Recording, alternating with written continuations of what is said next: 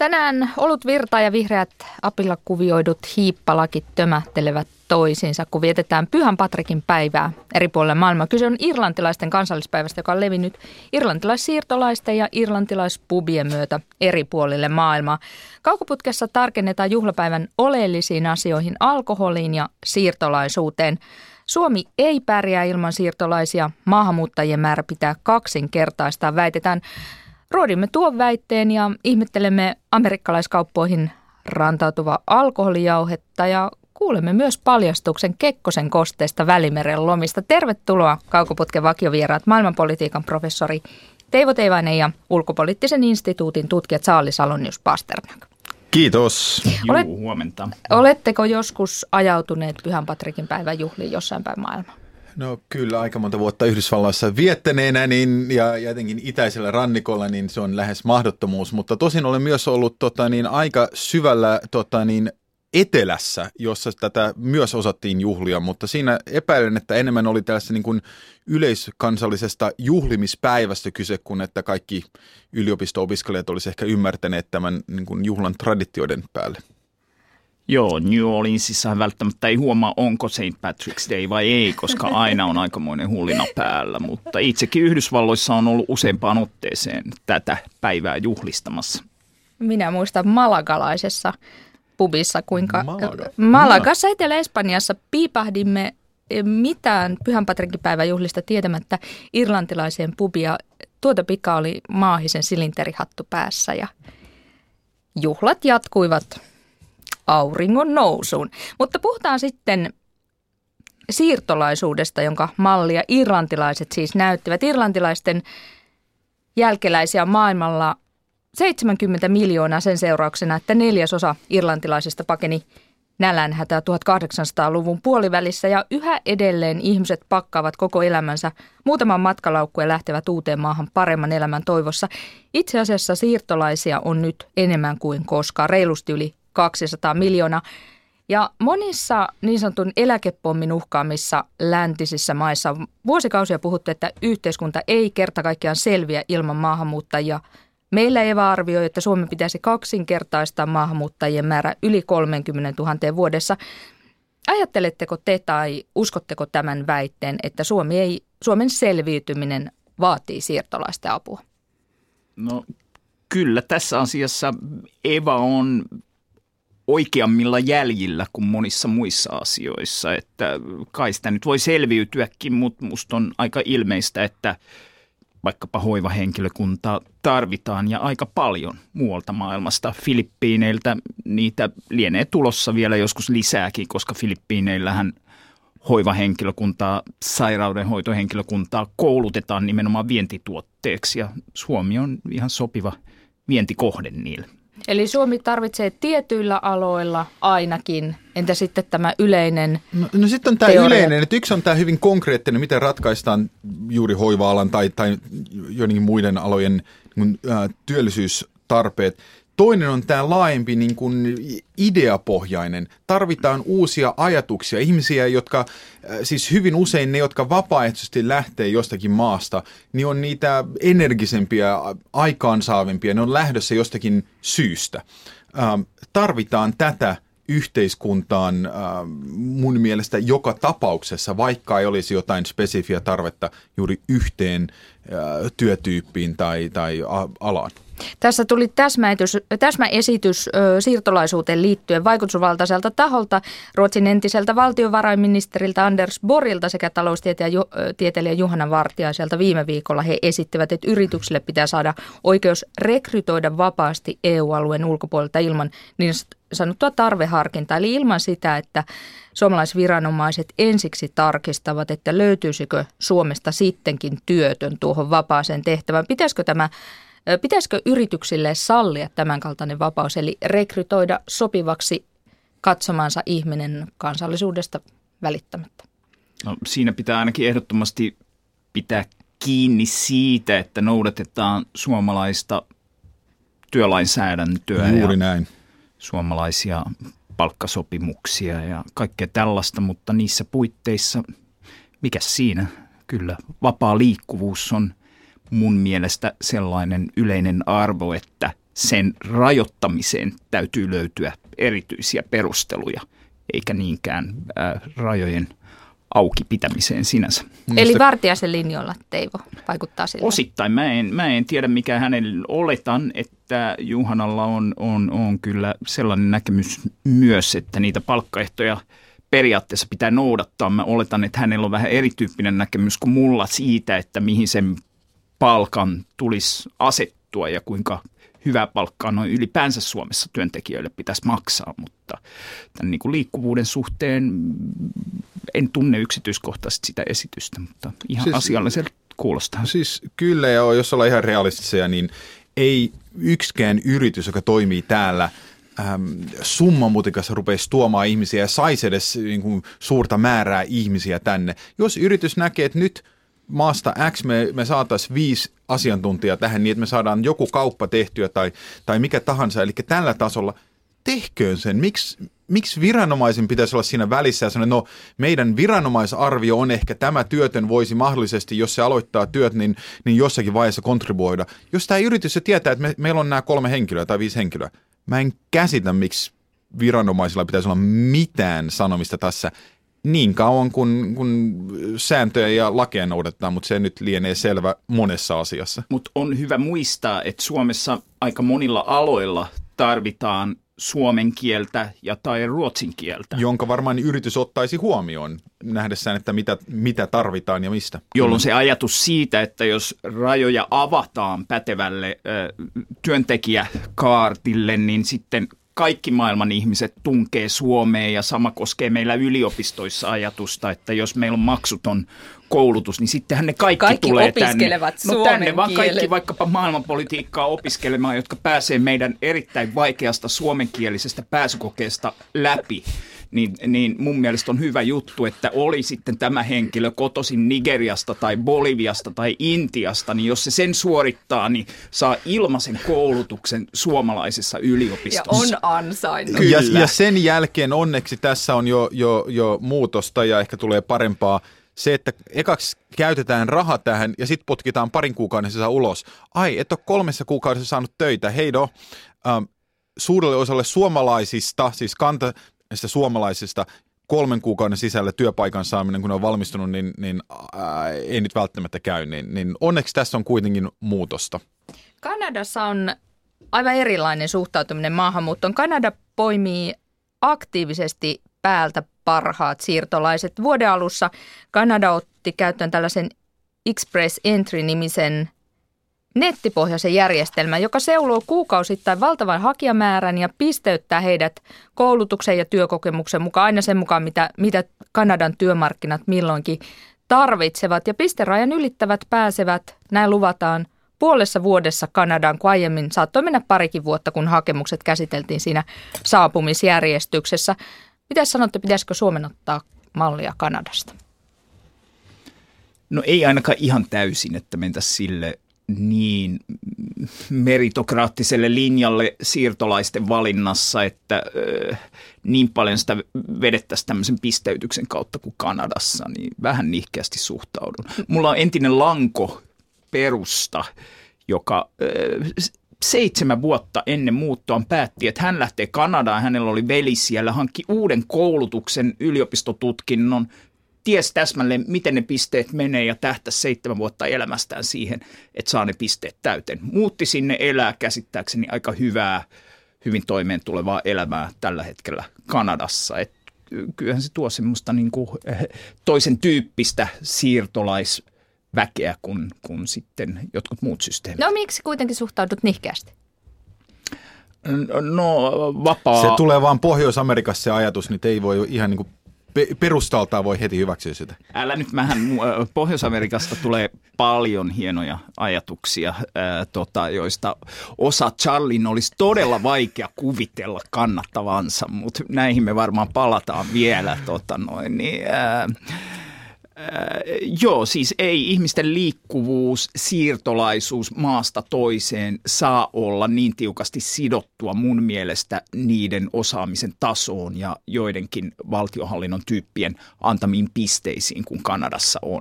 No, mitäs Charly sanot? Onko tämä liian itsekästä toimintaa Kanadalta vai sellaista esimerkillistä?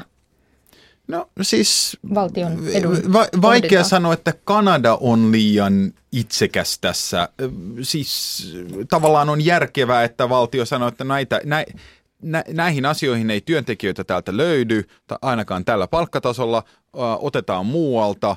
Ähm, miksi ei? En, en mä näe, että se on niin kuin sanoisi Kanadan syy. Jos tämä täysin syrjäyttää tai syrjäyttäisi muun äh, niin kuin humanitaaristen tai, tai, tai pakolaismaahanmuuton, äh, se olisi se huono asia omasta mielestään, jos sanotaan, että me otetaan vain ja ainoastaan näitä ihmisiä.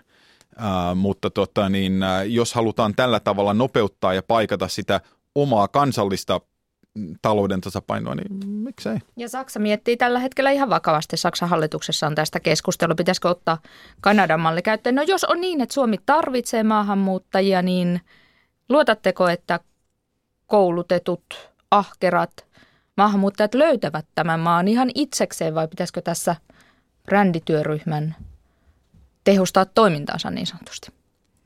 Saadaan houkuteltua.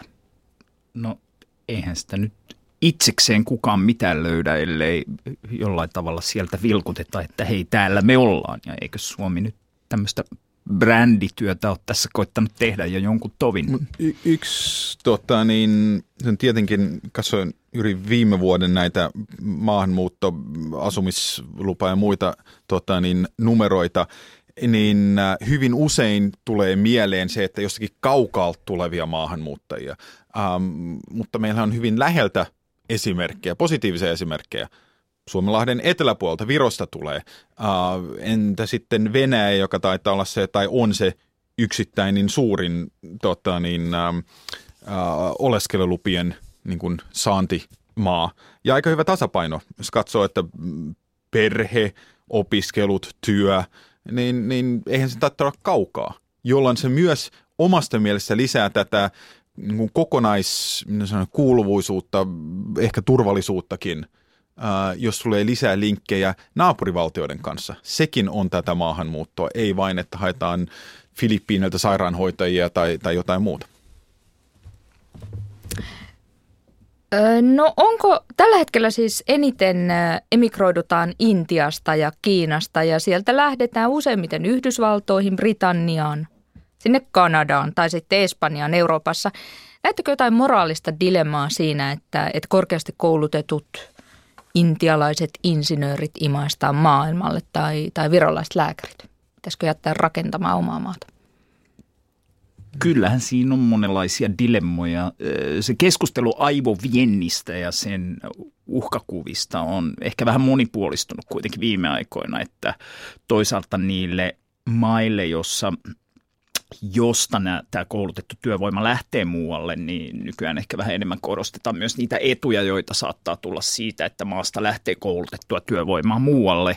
Osa on ihan rahalähetyksiä takaisin kotimaahan, toinen on tämmöistä yleisempää verkostoitumishyötyä.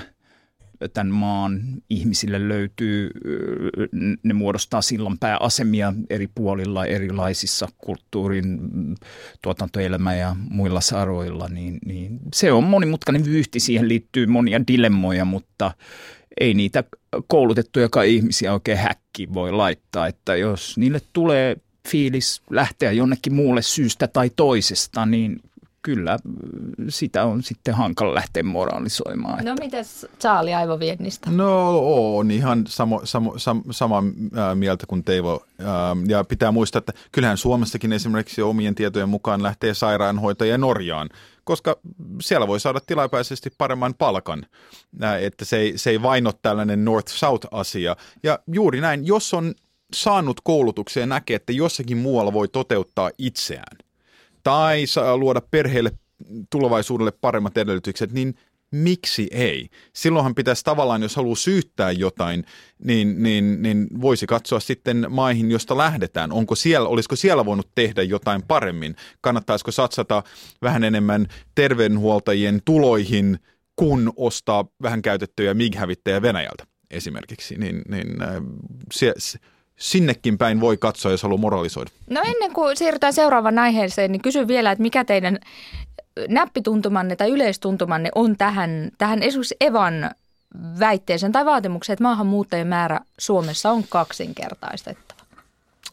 Um, no. si- siihen varmaan mennään joka tapauksessa ja siihen, siihen tulee semmoinen tilanne kanssa, missä meille tulee uuden tyyppistä opittavaa niistä maista, joissa siirtolaisuutta on ollut jo hyvin pitkään. Mulle vaikkapa latinalaista Amerikkaa pitkin pitkään tutkineena, niin tulee usein semmoisia aha-elämyksiä, että nyt kun Suomeen tulee monikulttuurisuutta ja hybridikulttuuria ja kulttuurien kohtaamista, niin hyvä tavaton. viisisataa vuotta latinalaisessa Amerikassa on pohdittu näitä asioita, kamppailtu niiden kanssa, sekä sitä luovuutta, mikä näihin kohtaamisiin liittyy, että niitä jännitteitä, mitä tulee. Ja nyt yhtäkkiä Suomi on tältä osin vaikkapa muuttumassa latinalaisen Amerikan kaltaiseksi. Meillä voi olla aika paljon opittavaa sieltä päin, tänne päin. Ja Suomen äh, havahtuminen tähän, että miten paljon opittavaa meillä voi olla vaikkapa globaalissa etelässä olevista paikoista, on yksi uusi ulottuvuus, joka siirtolaisuuden mun mielestä lähes väistämättömän, huom lähes, mikään ei ole yleensä täysin väistämätöntä, lähes väistämättömän lisääntymisen, vähintäänkin kaksinkertaistumisen äh, myötä, niin tulee entistä ajankohtaisemmaksi. Opittava on. Ja, ja uskallettava myös pitää omista asioista kiinni. Ähm, läntinen naapurimme Ruotsi on ähm, varoittava esimerkki siitä, jos ei esimerkiksi pidetä kiinni ajatuksista Suomessa, että kun perustetaan uusia asuinalueita, niin se on tällainen mixed, äh, jos, jossa sitten on monta erityyppistä niin kuin asujaa, jos näin voi sanoa.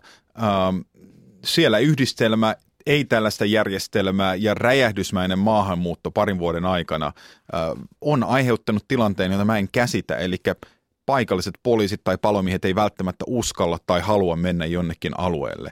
Eli on uskallettava kyllä Suomessakin sanoa, että kyllä, mutta me tehdään tämä vähän oma, omalla tavalla. Me opitaan, mutta nähdään, että missä asioissa me ollaan oikeastaan tehty asiat ihan ok. Ähm. Yksi, yksi paikka, josta on vaikea oppia kyllä jen, jenkit, mutta ehkä siihen palataan. Palataan siihen joskus. Ajantasan Kaukoputki menossa vierain Charly Salonius-Pasternak ja Teivo Teivainen, kuten Kaukoputkessa aina, siirrytään sitten sinne oluthanan äärelle, jossa siirtolaisuuden mallia näyttäneet irlantilaiset varmaan jo ovatkin eri puolilla maailmaa. Sinä, Charly, olet pohdiskellut alkoholin merkitystä imagon rakennuksessa. Irlantilaisoluella vähän erilainen imago kuin kuivalla valkoviinillä. Ihmiset brändäävät Brändäävät vähän itseäänkin, kun kertovat juomatavoista. Teivo, ehtit viittaamaan, että sinä kerrot suosikkijuomasi, niin mitäpä haluaisit juomatavoista sinä julkisesti kertoa? No se helppo vastaus on ehkä sanoa, että riippuu hyvin paljon tilanteesta. Mainitsin aiemmin, että jos nyt menisin tällaiseen hyvin teksasilaisiin sen tota niin...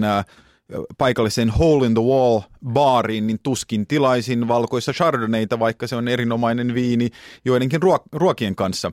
Ää, mitäs nyt sanoisi? Ehkä se kuitenkin olut ja, ja jotkut väkevät juomat, kuten viski, niin useimmiten tulee ju- juotua, kun, kun tulee juotua. Teivo, sinä olet vähän ihmetellyt sitä että, ja pohdiskellut sellaista asiaa, että miten ihmeessä alkoholi tuli koskaan laillistettua? Ja se joku teoriakin sinun tästä asiasta on. No siis pitkään nämä ihmiset on käyttänyt erilaisia aineita saadakseen päätään sekaisin, että tämä, nämä erilaiset kieltolait on aika viimeaikaisia kuitenkin, vaikka kirjauskonnoista löytyy kaikenlaisia määräyksiä ja muualtakin aiemmin. Mutta se, mikä minua on kiinnostanut Yhdysvalloissa, kun oli kieltolaki vähän samalla aikakaudella kuin Suomessakin, ja sitten oli keskustelu, että mikä päihde sallitaan, mistä tulee tämmöinen niin kuin hyväksytty päihde. Ja kyllä yksi tekijä siinä oli, että alkoholin valmistajat, ne firmat, joilla oli aika iso lobbausvoima Yhdysvaltojen kongressissa, oli yksi tekijä siinä prosessissa, kun alettiin huolestua, että hei, tuolla on köyhiä, jotka polttaa pilveä takapihallaan. Ja mitä siitä tulee, jos niiden päihdesuuntautuneisuus menee siihen, että ne takapihallaan kasvattaa marihuanaa ja saa siitä ilman, että kukaan voi vetää voittoja välistä omat päihdetarpeensa tyydytettyä. Ja tämä oli yksi osa sitä, että alettiin demonisoida marihuanan kasvattamista, meksikolaiset jatsmusiikki, mustat, valkoisia naisia raiskaavat, toisaalta tulleet rikolliset ja, ja, ja, ja kriminalisoitiin se ja alkoholi vapautettiin. Ja kun miettii Yhdysvaltojen kulttuurista vaikutusta maailmalla, Yhdysvaltojen etenkin toisen maailmansodan jälkeisen hegemonia ja Hollywoodin ja muun myötä, niin mitenhän olisi ollut, jos siinä olisi ollut joku muu päihde, vaikkapa kannabis, joka olisi jätetty lailliseksi ja alkoholin kieltolaki olisi, olisi tota, säilynyt, niin meillä saattaisi olla noin niin kuin päihteiden kannalta aika toisen näköinen maailma tällä hetkellä. Suhde Eurooppaan aivan erilaiset. Ranskalaiset ja amerikkalaiset olisi vielä huonommin päässyt yhteen, yhteen ymmärrykseen tästä asiasta. Kyllä, pitää paikkansa, pitää paikkansa. No mitäs te luulette, että, että säilyykö alkoholin asema sellaisena erityissuojeltuna päihteenä? Alkoholi nauttii laajalain suojaa toisin kuin tupakka, saati sitten, saati sitten se marihuona. Kyllä, mä luulisin, että siinä noin äh, alkoholifirmojen näkökulmasta niin aika paljon on kasvupotentiaalia, etenkin kun katsoo Afrikkaan ja Aasiaan, niin, niin en, en, en usko, että ollaan menossa kohti alkoholin kieltolakia.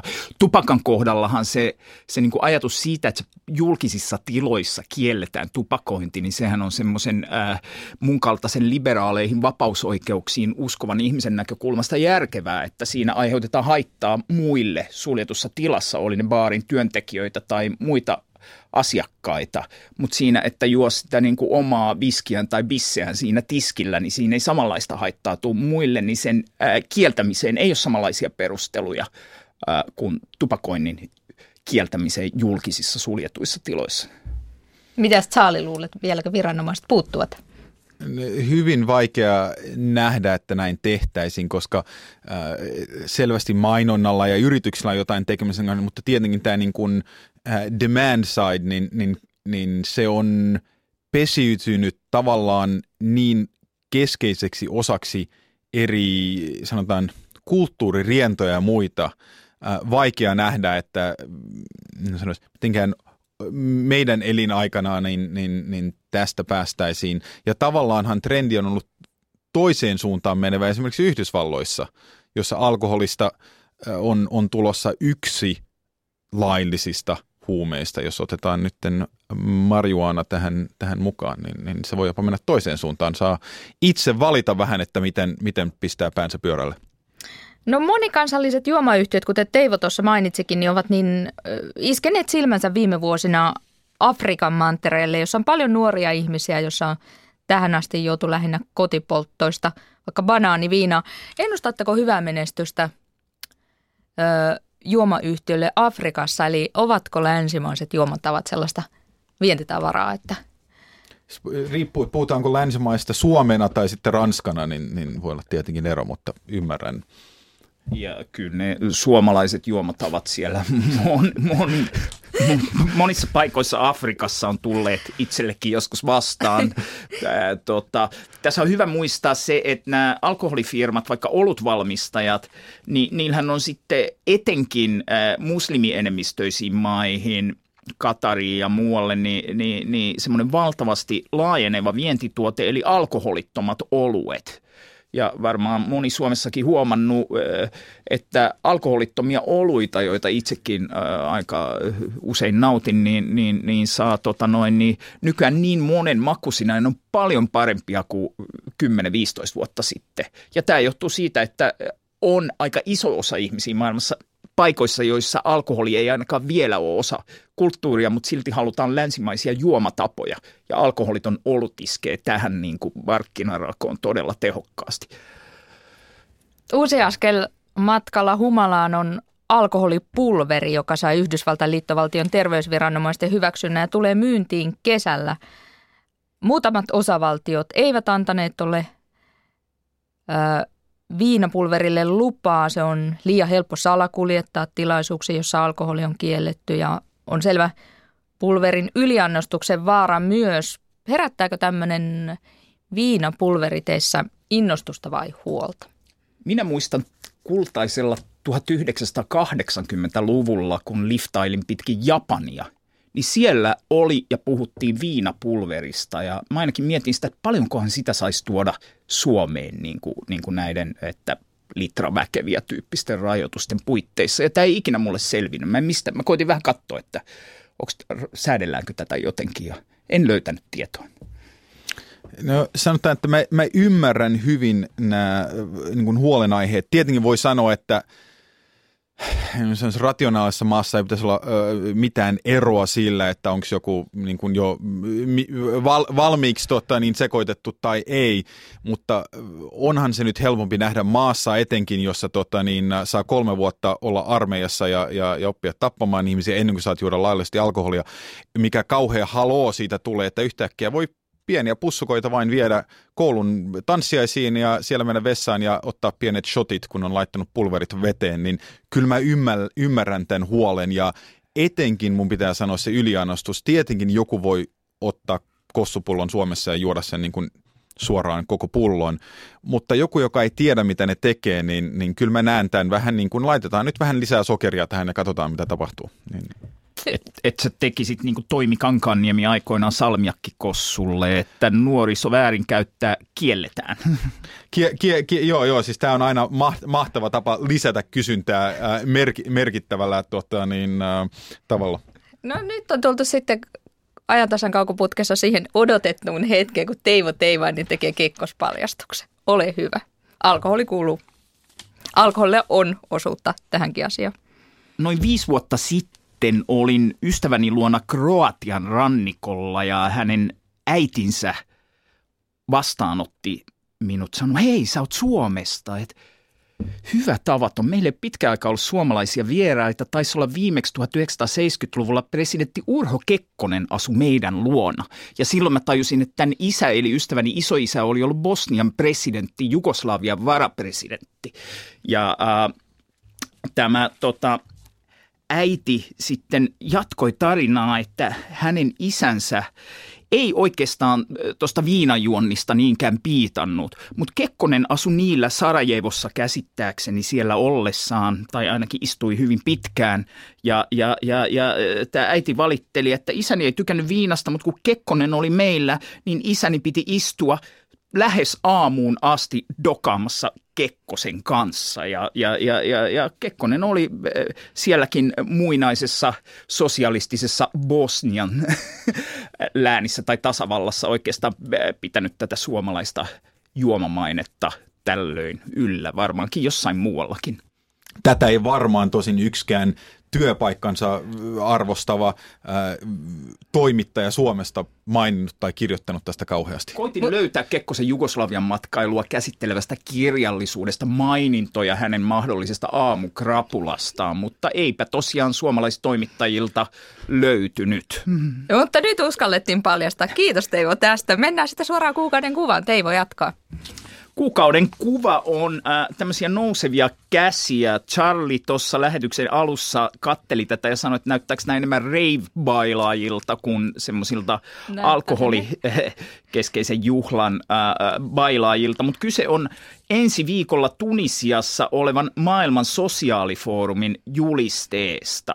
Ja maailman sosiaalifoorumin on maailmanpolitiikassa edelleen se kaikki. Kaikkein tärkein yhteiskunnallisten liikkeiden, kansalaisliikkeiden kokoontumispaikka tällä hetkellä joka toinen vuosi jossain päin maailmaa. Tunisiassa oli kaksi vuotta sitten niin hyvä meininki, että nyt se on uudestaan Tunisiassa ja tunnuksena on, ää, tässä on tämä ranskaksi ja arabiaksi, ranskaksi dignité et droit, johon ää, Charlylla oli muistaakseni käännös.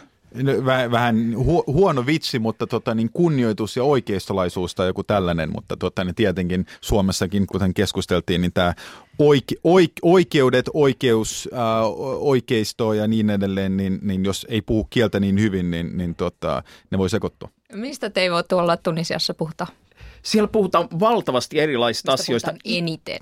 Ilmastonmuutos ja siihen liittyvät äh, yhteiskunnalliset liikkeet on keskeinen tekijä, mutta siellä ideana on pohtia sitä, miten erilaiset liikkeet rasismin, ilmaston, äh, kapitalismin syvenemisen ja muun äh, saralla toimivat liikkeet, miten ne löytäisi semmoisia yhteyksiä sekä eri sektorien että eri maiden ja alueiden ja paikkojen ja vallattujen äh, aukioiden välillä, että voitaisiin luoda sosiaalifoorumin iskulauseen mukainen toisenlainen, nykyistä selvästi demokraattisempi maailma. Tämä oli, mun piti just sanoa, että tämä on tämän kuvan mun mielestä paras osa on tämä toinen maailma on mahdollinen. Se on niin keskeisessä äh, roolissa siinä.